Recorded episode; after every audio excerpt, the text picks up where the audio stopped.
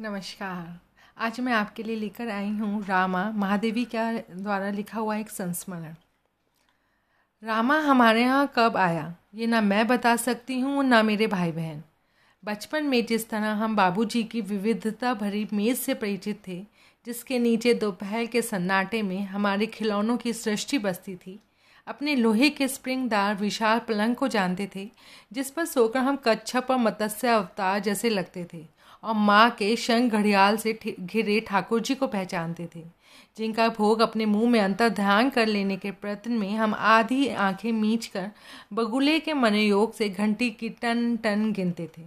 उसी प्रकार नाटे, काले और गठे शरीर वाले रामा के बड़े नखों सी लंबी शिखा तक हमारा सनातन परिचय था।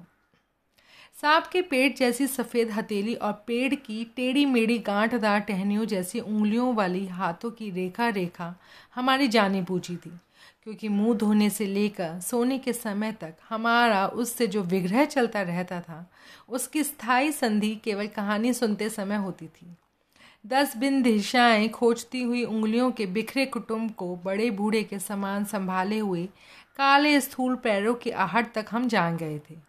क्योंकि कोई नटखटपन करके हौले से भागने पर भी वे मानो पंख लगाकर हमारे छिपने के स्थान पर जा पहुँचते थे। शैशव की स्मृतियों में एक विचित्रता है। जब हमारी भाव प्रवणता गंभीर और प्रशांत होती है, तब अतीत की रेखाएँ कोहरे में से स्पष्ट होती हुई वस्तुओं के समान अनायास ही स्पष्ट से स्पष्टर होने लगती हैं। पर जिस समय हम तर्क से उनकी उपयोगिता सिद्ध करके याद करने बैठते हैं उस समय पत्थर फेंकने से हटकर मिल जाने वाली पानी की काई के समान विस्मृति उन्हें फिर फिर ढक लेती है। रामा के संकीर्ण माथे पर बहुत घनी और छोटी छोटी स्नेह तरह आँखें कभी कभी स्मृति पट पर अंकित हो जाती हैं और कभी धुंधली होते होते एकदम खो जाती हैं। किसी थके, झुंझलाए शिल्पी के अंतिम भूल जैसी अनगढ़ मोटी नाक। सांस के प्रवाह से फैले हुए से नथुने, मुक्त हँसी से भरकर फूले हुए से होठ, तथा काले पत्थर की प्याली में दही की याद दिलाने वाली सघन और सफ़ेद दंत पंक्ति के संबंध में भी यही सत्य है। रामा के बालों को तो आधा इंच से अधिक भरने का अधिकार ही नहीं था। इसी से उसकी लंबी शिखा को साम्य की दिशा देने के लिए हम कैची लिए घूमते रहते थे। पर यह शिखा तो म्याऊं का ठौर थी। क्योंकि ना तो उसका स्वामी हमारे जागते हुए सोता था और ना उसके जागते हुए हम ऐसे सदुनुष्ठान करने का साहस कर सकते थे। कदाचित आज कहना ही होगा कि रामा क्रूप था, परंतु तब उससे भव्य साथी की कल्पना भी हमें असह्य थी। वास्तव में जीवन सौंदर्य की आत्मा है, पर वह सामंजस्य की रेखाओं में जितनी मूर्तिमत्ता पाता है, उतनी विषमता में नहीं। जैसे जैसे हम बाह्य रूपों की विविधता में उलझते जाते हैं, वैसे वैसे उनके मूलगत जीवन को भूलते जाते हैं। बालक स्थूल विविधता से विशेष परिचित नहीं होता। इसी से वह केवल जीवन को पहचानता है, जहाँ जीवन से स्नेह सद्भाव की किरणें फूटती पड़ती हैं। वहाँ वह व्यक्ति विषम रेखाओं की उपेक्षा कर डालता है और जहाँ द्वेष, घृणा आदि के धूम से जीवन ढका रहता है वहाँ वह बाह्य सामंजस्य को भी ग्रहण नहीं कर पाता। इसी से रामा हमको बहुत अच्छा जान पड़ता था। लगता था कि उसे भी अपनी क्रूपता का पता नहीं था। तभी तो वह केवल एक मिजई और घुटनों तक ऊँची धोती पहनकर अपनी कुडोलता के अधिकांश की प्रदर्शनी करता रहता था। उसके पास सचने के लिए उपयुक्त सामग्री का अभाव नहीं था। क्योंकि कोठरी में अस्तर लगा लंबा कुर्ता, बंधा हुआ साफा, बुंदेलखंडी जूते और गठीली लाठी किसी शुभ मुहूर्त की प्रतीक्षा करते जान पड़ते थे। उनकी अखंड प्रतीक्षा और रमा की अटूट उपेक्षा से द्रवित होकर ही कदाचित हमारी कार्यकारिणी समिति में यह प्रस्ताव नित्य सर्वमत से पास होता रहता था कि कुर्ते की बाहों में लाठी को अटकाकर खिलौनों का पर्दा बना दिया जाए। डलिया जैसे साफे को खूंटी से उतारकर उसे गुड़ियों का हिंडोला बनाने का सम्मान दिया जाए। और बुंदेलखंडी जूतों को हौज में डालकर गुड्डों के जल विहार का स्थायी प्रबंध किया जाए। पर रामा अपने अंधेरे दुर्ग में चर मर स्वर में डांटते हुए द्वार को इतनी ऊँची अलगड़ा से बंद रखता था कि हम स्टूल पर खड़े होकर भी छापा ना मार सकते थे। रामा के आगमन की जो कथा हम बड़े होकर सुन सके, वह भी उसी के समान विचित्र है। एक दिन जब दोपहर को माँ बड़ी पापड़ के अक्षय कोष को धूप दिखा रही थी, तब ना जाने कब दुर्बल और क्लांत रामा आँगन के द्वार की देहरी पर बैठकर कवाड़ से सर टिकाकर निश्चेष्ट हो रहा है।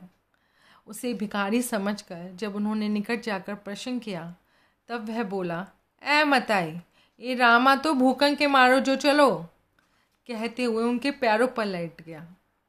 दूध मिठाई का रसायन देकर माँ ने जब रामा को पूर्ण जीवन दे दिया, तब समस्या और जटिल हो गई। क्योंकि भूख तो ऐसा रोग नहीं जिसका उपचार का क्रम टूट सके। अब बुंदेलखंड का ग्रामीण बालक विमाता के अत्याचार से भागकर माँगता खांगता इंदौर तक जा पहुँचा था, जहाँ न कोई अपना था और न रहने का ठिकाना। ऐसी स्थिति में रामा यदि माँ की ममता का सहज ही अधिकारी बन बैठा तो आश्चर्य क्या? उस दिन संध्या समय जब बाबूजी लौटे, तब लकड़ी रखने की कोठरी के कोने में रामा के बड़े बड़े जूते विश्राम कर रहे थे और दूसरे में लंबी लाठी समाधिस्थ थी। और हाथ मुँह धोकर नए सेवा व्रत में दीक्षित रामा हक्का बक्का सा अपने कर्तव्य का अर्थ और सीमा समझना में लगा हुआ था। बाबूजी तो उसके अपरूप को देखकर विस्मय विमुग्ध हो गए। हँसते हँसते पूछा, ये किस लोग का जीव ले आए हैं धर्मराज जी? माँ के कारण हमारा घर अच्छा खासा जू बना रहता था। बाबूजी जब लौटते, तब प्राय कभी कोई लंगड़ा भिकारी बाहर के दालान में भोजन करता रहता। कभी कोई सूरदास पिछवाड़े के द्वार पर खंजड़ी बजाकर भजन सुनाता होता। कभी पड़ोस का कोई दरिद्र बालक नया कुर्ता पहनकर आँगन में चौकड़ी भरता दिखाई देता। और कभी कोई वृद्धा ब्राह्मणी भंडार घर की दहली पर सीधा कठियाती मिलती। बाबूजी ने माँ के किसी कार्य के प्रति कभी कोई विरक्ति नहीं प्रकट की, पर उन्हें चिढ़ाने में वे सुख का अनुभव करते थे। रामा को भी उन्होंने क्षण भर का अतिथि समझा, पर माँ शीघ्रता से कोई उत्तर न खोज पाने के कारण बहुत उद्विग्न होकर कह उठी, मैंने खास अपने लिए से नौकर रख लिया है।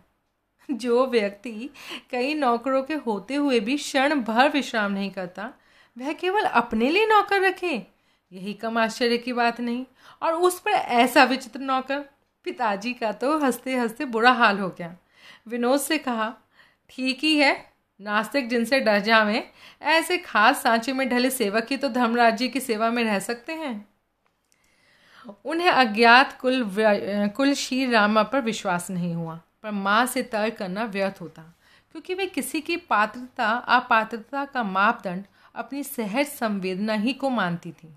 रामा की क्रूपता का आवरण भेद कर उनकी सहानुभूति ने जिस सरल हृदय को परख लिया, उसमें अक्षय सौंदर्य न होगा। ऐसा संदेह उनके लिए असंभव था। इस प्रकार रामा हमारे यहाँ रह गया, पर उसका कर्तव्य निश्चित करने की समस्या नहीं सुलझी। सब कामों के लिए पुराने नौकर थे, और अपनी पूजा और रसोई घर का कार्य माँ किसी को सौंप ही नहीं सकती थी। आरती पूजा के संबंध में उनका नियम जैसे निश्चित और अपवादहीन था। भोजन बनाने के संबंध में उससे कम नहीं। एक उन्हें विश्वास था कि उपासना उनकी आत्मा के लिए अनिवार्य है। तो दूसरी और दृढ़ धारणा थी कि उनका स्वयं भोजन बनाना हम सबके शरीर के लिए अत्यंत आवश्यक है। हम सब एक दूसरे से दो दो वर्ष छोटे बड़े थे। अतः हमारे अबोध और समझदार होने के कारण समय में विशेष अंतर नहीं रहा। निरंतर यज्ञ ध्वंस में लगे दानवों के सम्मान हम माँ के सभी महान अनुष्ठानों में बाधा डालने की ताक में मंडराते रहते थे। इसी से रामा को हम विद्रोहियों को वश में रखने का गुरु कर्तव्य सौंपकर माँ कुछ निश्चिंत हो सकी। रामा सवेरे ही पूजा घर साफ़ कर वहाँ के बर्तनों को नींबू से चमका देता, तब वह हमें उठाने जाता। हम उस बड़े पलंग पर सवेरे तक सर पैर की दिशा और स्थिति में ना जाने कितनी उलट फेर कर चुके होते। किसी की गर्दन तो किसी किसी की गर्दन को किसी का पाम नापता रहता, किसी के हाथ पर किसी का सर्वांग तुलना होता था, और किसी की सांस रोकने के लिए किसी की पीठ की दीवार बनी रहती थी। सब परिस्थितियों का ठीक ठीक ज्ञान प्राप्त करने के लिए रामा का कठोर हाथ कोमलता के छद्म वेश में रजाई या चादर पर एक छोर से दूसरे छोर तक घूमता आता था। और तब किसी को गोद के रथ में, किसी को कंधे के घोड़े पर तथा किसी को पैदल ही मुख प्रशालन जैसे समारोह के लिए ले जाता। हमारा हाथ मुँह धुलाना भी कोई सहज अनुष्ठान नहीं था, क्योंकि रामा को दूध बताशा खाए राजा का महामंत्र तो लगातार जप नहीं पड़ता था। साथ ही हम एक दूसरे का राजा बनना भी स्वीकार नहीं करना चाहते थे। रामा जब मुझे राजा कहता, तब नन्हे बाबू चिड़िया की चोट जैसा मुँह खोलकर बोल उठता। लामा, इन्हें कौन राजा कहते हो? रा कहने में भी असमत उस छोटे पुरुष का दम्भ कदाचित मुझे बहुत अस्थिर कर देता था। रामा के एक हाथ की चक्रव्यूह जैसी उंगलियों में मेरा सर अटका रहता था और दूसरे हाथों और उसके दूसरे हाथ की तीन गहरी रेखाओं वाली हथेली सुदर्शन चक्र के समान मेरे मुख पर मलिनता की खोज में घूमती रहती थी। इतना कष्ट सहकर भी दूसरे को राजस्व का अधिकार मानना अपनी असमर्थता का ढिंडोरा पीटना था। इसी से मैं साम, दाम, दंड भेद के द्वारा रामा को बाध्य कर देती कि वह केवल मुझी को राजा कहे। रामा ऐसे महारथियों को संतुष्ट करने का अमोघ मंत्र जानता था। वह मेरे कान में हौले से कहता, तुम ही बड़े राजा हो जू, नन्हे नैया। और कदाचित यही नन्हे के कान में भी दोहराया जाता, क्योंकि वह उत्फुल होकर मंचन के डिम्पिया में नन्ही उंगलियाँ डालकर दांतों के स्थान में होठ मांझने लगता। ऐसे कामों के लिए रामा का घोर निषेध था। इसी से मैं उसे गर्व से देखती। मानो वह सेनापति की आज्ञा का उल्लंघन करने वाला मूर्ख सैनिक हो।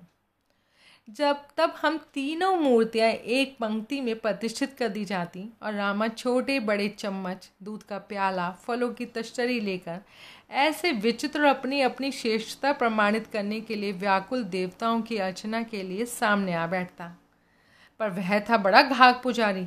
न जाने किस साधना के बल से देवताओं को आँखें मूंद कर कौए द्वारा पुजापा पाने को उत्सुक कर देता। जैसे ही हम आँखें मूंदते, वैसे ही किसी के मुँह में अंगूर, किसी के दांतों में बिस्किट, किसी के होठों में दूध का चमचा जा पहुँचता। ना देखने का तो केवल अभिनय ही था, क्योंकि हम सब अधखुली आँखों से रामा की काली, मोटी उंगलियों की कलाबाजी देखते ही रहते थे।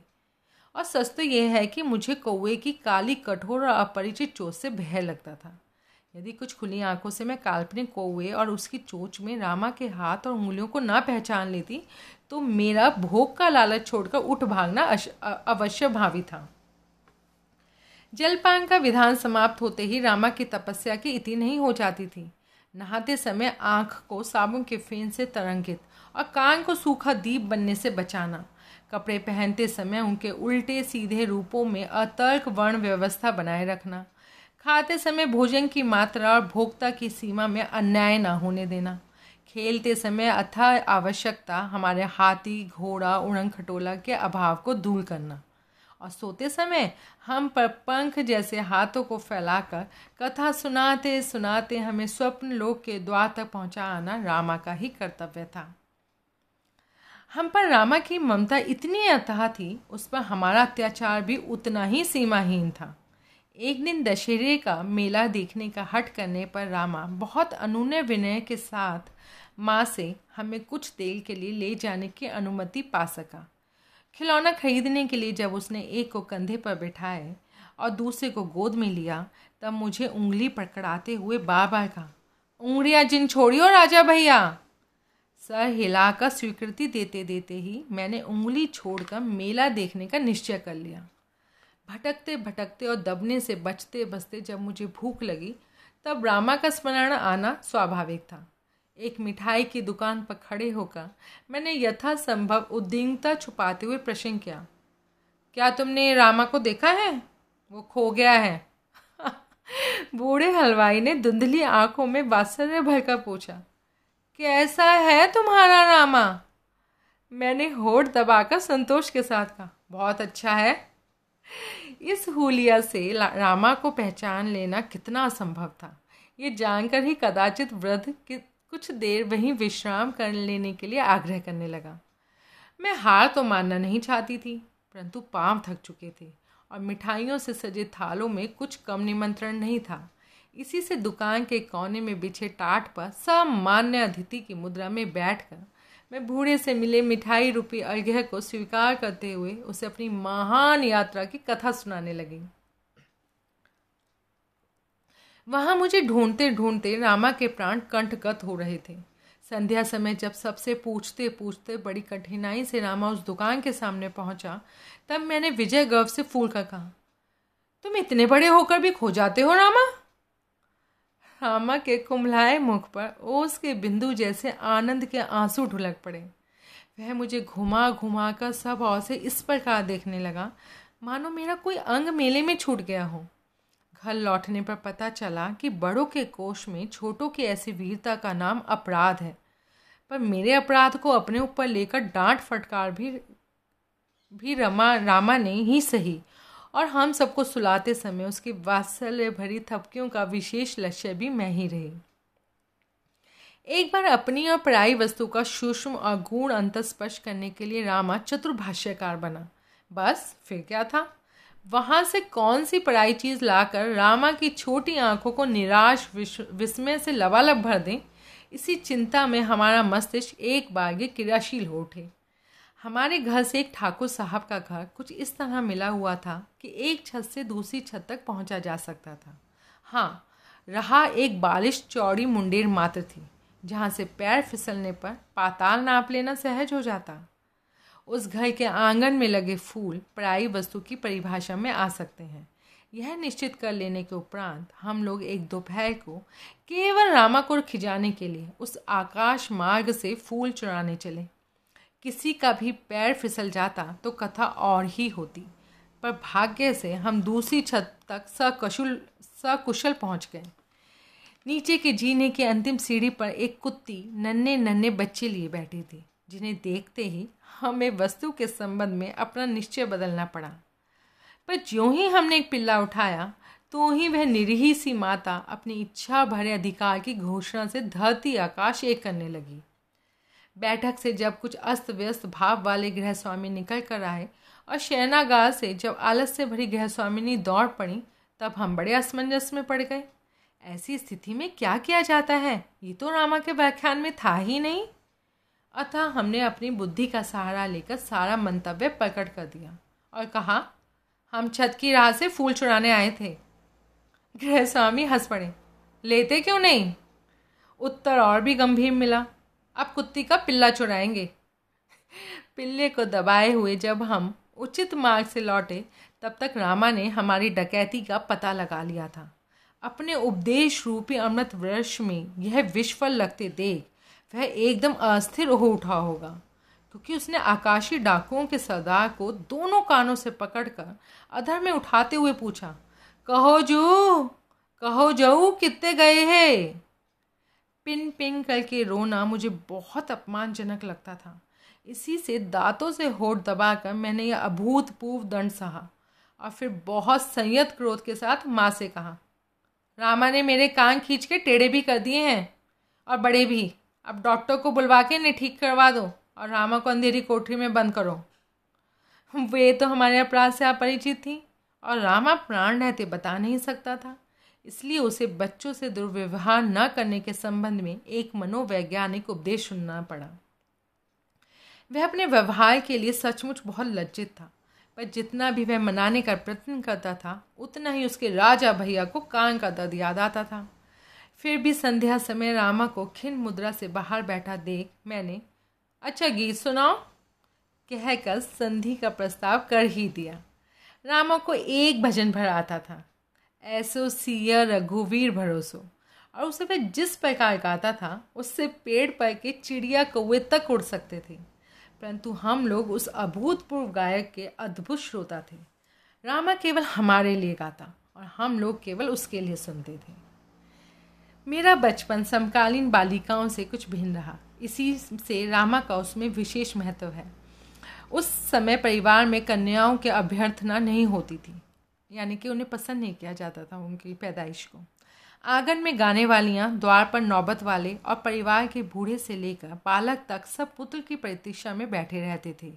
जैसे ही दबे स्वर से लक्ष्मी के आगमन का समाचार दिया गया, वैसे ही घर के एक कोने से दूसरे तक दरिद्र निराशा व्याप्त हो गई।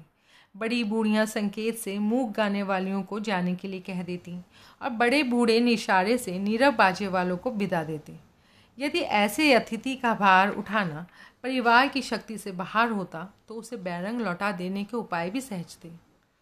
हमारे कुल में कब ऐसा हुआ तो यह तो पता नहीं, पर जब दीर्घ काल तक कोई देवी नहीं पैदा हारी, तब चिंता होने लगी।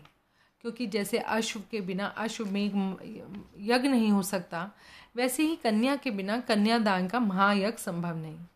बहुत प्रतीक्षा के उपरांत जब मेरा जन्म हुआ, तब बाबा ने इसे अपनी कुल देवी दुर्गा का विशेष अनुग्रह समझा।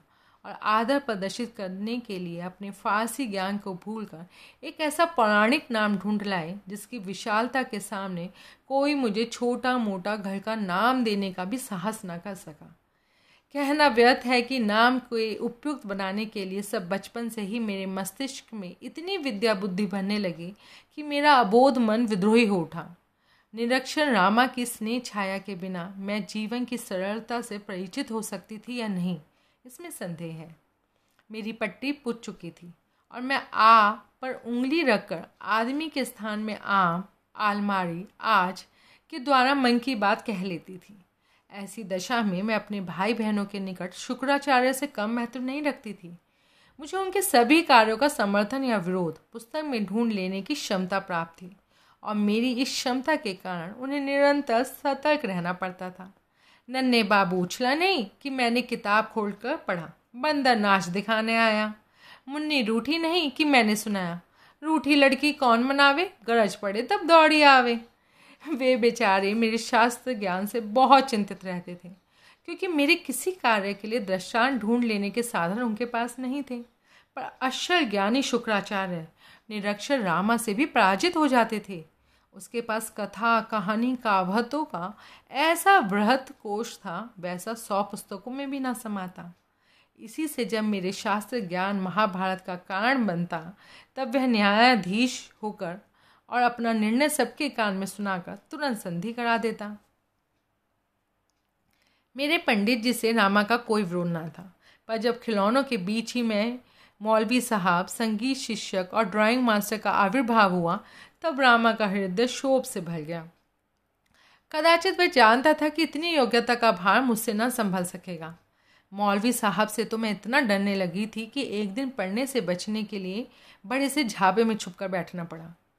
भाग्य से झाबा वही था जिसे बाबा के भेजे आमों में से दो चार शेष भी थे।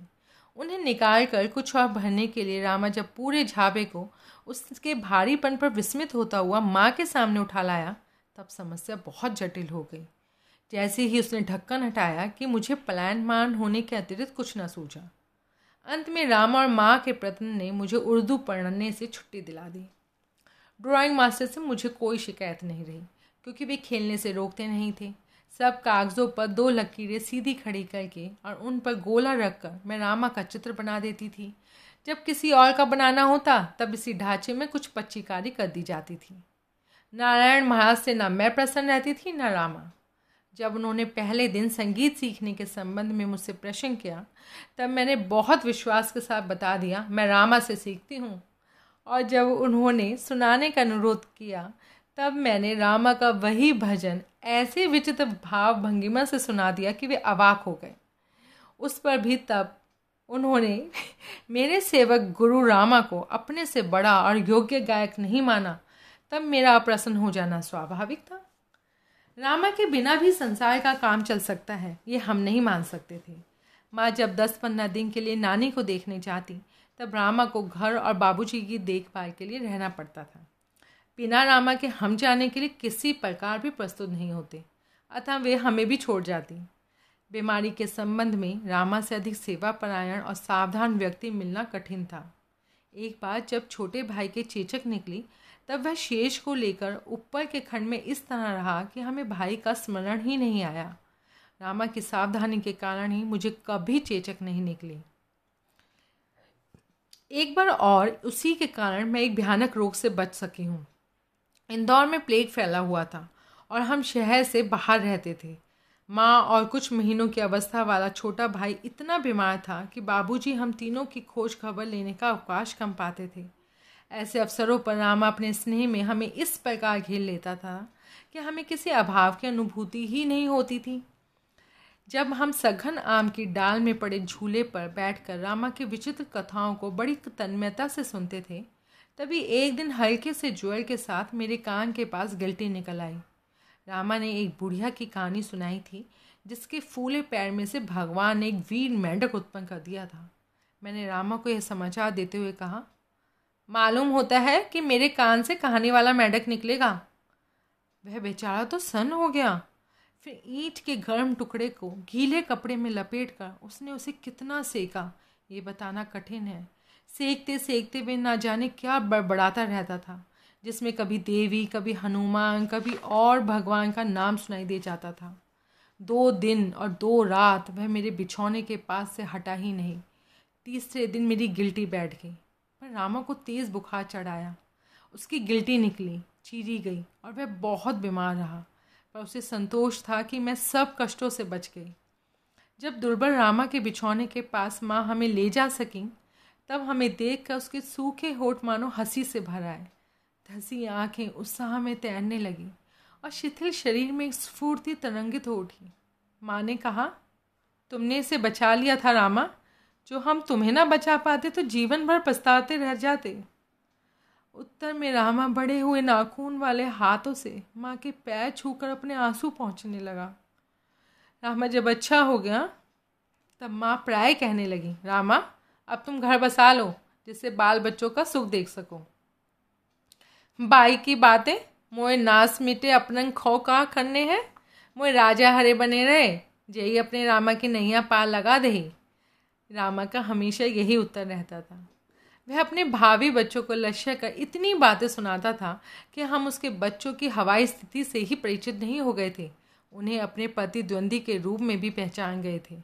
हमें विश्वास था, यदि उसके बच्चे हमारे जैसे होते तो वह उन्हें कभी नास मीटा, मुँह झोंसा कहकर याद ना करता। फिर एक दिन जब अपनी कोठरी से लाठी, जूता निकाल कर और गुलाबी साफा बांधकर रामा आँगन में खड़ा हुआ तब हम सब, बहुत सभीत हो गए। क्योंकि ऐसी सजी धजी तो हमने रामा को कभी नहीं देखा था। लाठी पर संदेह भरी दृष्टि डालकर मैंने पूछ ही तो लिया, क्या तुम उन बाल बच्चों को पीटने जा रहे हो, रामा? रामा ने लाठी घुमाकर हँसते हँसते उत्तर दिया हाँ राजा भैया, ऐसी देहो नास मिटन के पर रामा चला गया। और ना जाने कितने दिनों तक हमें कल्लू की माँ के कठोर हाथों से बचने के लिए नित्य नवीन उपाय सोचने पड़ते हमारे लिए अनंत और दूसरों के लिए कुछ समय के उपरांत एक दिन सवेरे ही केसरिया साफा और गुलाबी धोती में सजा हुआ रामा दरवाजे पर आ खड़ा हुआ। राजा भैया, ओ राजा भैया, पुकारने लगा। हम सब गिरते पड़ते दौड़ पड़े, पर ब्रामदेव में सहम कर अटक गए। रामा तो अकेला नहीं था। उसके पीछे एक लाल धोती का कचैटा लगाए और हाथ में चूड़े और पाँव में पैंजन पहने जो घूंघट वाली स्त्री खड़ी थी उसने हमें एक साथ ही उत्सुक और सशंकित कर दिया। मुन्नी जब रामा के कुर्ते को पकड़कर झूलने लगी, तब नाक की नोक को छू लेने वाले घूंघट में से दो तीक्ष्ण आँखें उसके कार्य का मूक विरोध करने लगी थी। नन्हे जब रामा के कंधे पर आसीन होने के लिए जिद करने लगा, तब घूंघट में छिपे सर में एक निषेध सूचक कंपन जान पड़ा। और जब मैंने झुककर उस नवीन मुख को देखना चाहा, तब वह मूर्ति घूम कर खड़ी हो गई। भला ऐसे आगंतुक से हम कैसे प्रसन्न हो सकते थे? जैसे जैसे समय बीतता गया, वैसे वैसे रामा की अंधेरी कोठरी में महाभारत के अंकुर जमते गए और हमारे खेल के संसार में सूखा पड़ने की संभावना बढ़ती गई। हमारे खिलौने के नगर बसाने के लिए रामा विश्वकर्मा भी था और मैं दानव भी, और जब वह अपने गुरु कर्तव्य के लिए अवकाश नहीं पाता था, और अब वह अपने गुरु कर्तव्य के लिए अवकाश नहीं पाता था। वह आई नहीं कि घूंघट वाली मूर्ति पीछे पीछे आ पहुँची। उसके मुँह का सहयोग से हमारा और रामा का ही नहीं, गुड्डे गुड़ियों का दम भी घुटने लगता था। इसी से एक दिन हमारी युद्ध समिति बैठी। राजा को ऊँचे स्थान में बैठना चाहिए। अतः मैं मेज़ पर चढ़कर धरती तक न पहुँचने वाले पैर हिलाती हुई विराजी, मंत्री महोदय कुर्सी पर आसीन हुए और सेनापति जी स्टूल पर जमे। तब राजा ने चिंता की मुद्रा में कहा, रामा, इसे क्यों लाया है? मंत्री जी ने गंभीर भाव से सर हिलाते हुए दोहराया राम ऐसे क्यों लाया? और सेनापति महोदय ने ना कह सहकने की असमर्थता छुपाते हुए आँखें तैरते हुए बोला, सच्चा, इसे क्यों लाया है? फिर इस विचित्र समिति में सर्वमत से निश्चित हुआ कि जो जीव हमारे एक छत अधिकार की अवज्ञा करने आया है, उसे न्याय की मर्यादा के रशा दंड मिलना ही चाहिए। और यह कार्य नियमानुसार सेनापति जी को सौंपा गया। रामा की बहू जब रोटी बनाती, तब नन्हे बाबू चुपके से उसके चौके के भीतर बिस्किट रखा था। जब वह नहाती, तब लकड़ी से उसकी सूखी धोती नीचे गिरा देता। इस प्रकार ना जाने कितने दंड उसे मिलने लगे। पर उसकी ओर से न क्षमा याचना हुई और ना ही संधि का प्रस्ताव आया। केवल वह अपने विरोध में और अधिक दृढ़ हो गई और हमारे अपकारों का प्रतिशोध बेचारे रामा से लेने लगे। उसके सांवले मुख पर कठोरता का अभेद अवगुंठन पड़ा ही रहता था। उसकी काली पुत्रियों पर से क्रोध की छाया उतरती ही ना थी। इसी से हमारे ही समान अबोध रामा पहले हतबुद्धि हो गया, फिर खिन रहने लगा और अंत में विद्रोह कर उठा। कदाचित उसके समझ में नहीं आता था कि वह अपना सारा समय और स्नेह उस स्त्री के चरणों पर कैसे रख दे। और रख दे तो स्वयं जिए कैसे? और फिर एक दिन रामा की बहू रूठ कर मायके चल गई। रामा ने तो मानो किसी अप्रिय बंधन से मुक्ति पाई, क्योंकि वह हमारी अद्भुत सृष्टि का फिर से वही चिर प्रसन्न विधाता बनकर बहू को ऐसे भूल गया जैसे वह पानी की लकीर थी। पर माँ को अन्याय का कोई भी रूप असह्य था। रामा अपनी पत्नी को हमारे पुराने खिलौनों के समान फेंक दे, यह उन्हें बहुत अनुचित जान पड़ा। इसलिए रामा को कर्तव्य ज्ञान संबंधी विशद और जटिल उपदेश मिलने लगे। इस बार रामा के जाने में वही कानून व्यवस्था जान पड़ती थी, जो उस विद्यार्थी से मिलती है, जिसे पिता के स्नेह के कारण मास्टर से पिटने जाना पड़ता है। उस बार जाकर फिर लौटना संभव ना हो सका। बहुत दिनों के बाद पता चला कि वह अपने घर बीमार पड़ा है। माँ ने रुपये भेजे, आने के लिए पत्र लिखा, पर उसे जीवन पथ पर हमारे साथ इतनी ही दूर आना था।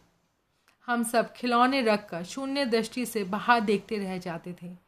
नन्हे बाबू सात समुद्र पार पहुँचना चाहता था, पर उड़ने वाला घोड़ा ना मिलने से यात्रा स्थगित हो जाती थी। मुन्नी अपनी रेल पर संसार भ्रमण करने के लिए विकल थी, पर हरी लाल झंडी दिखाने वाले के बिना उसका चलना ठहरना संभव नहीं हो सकता था। मुझे गुड़िया का विवाह करना था, पर पुरोहित और प्रबंधक के बिना शुभ लगन टलती चली जाती थी। हमारी संख्या चार तक पहुँचाने वाला छोटा भैया ढाई वर्ष का हो चुका था। और हमारे निर्माण को ध्वस्त बनाने के अभ्यास में दिनों दिन तत्पर होता जा रहा था। उसे खिलौनों के बीच में प्रतिष्ठित कर हम सब बारी बारी से रामा की कथा सुनाने के उपरांत कह देते थे, जब रामा गुलाबी साफा बांधकर लाठी लिए हुए लौटेगा ना, तब तुम गड़बड़ ना कर सकोगे।